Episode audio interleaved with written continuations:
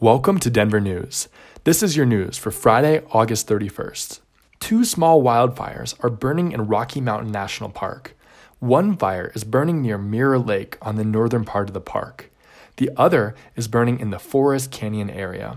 Ground and aerial crews will fight the fires Friday.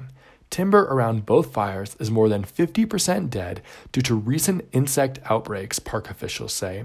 The cause of the fires are under investigation, according to the Denver Post. If you didn't make plans this weekend, don't worry. You have plenty of opportunities to make your Labor Day weekend memorable. Westword reports that several activities are going on this weekend. That includes Taste of Colorado at Civic Center Park, Telluride Film Festival, and Jazz Aspen Snowmass. Click the links in your description to read more.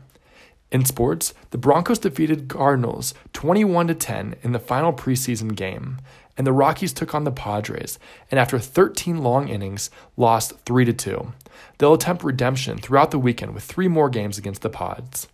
This weekend's weather will be hot with rain, so plan accordingly with a high of 89 tonight, 82 with thunderstorms on S- Saturday, a cloudy high of 80 on Sunday, and 83 with more thunderstorms on Monday.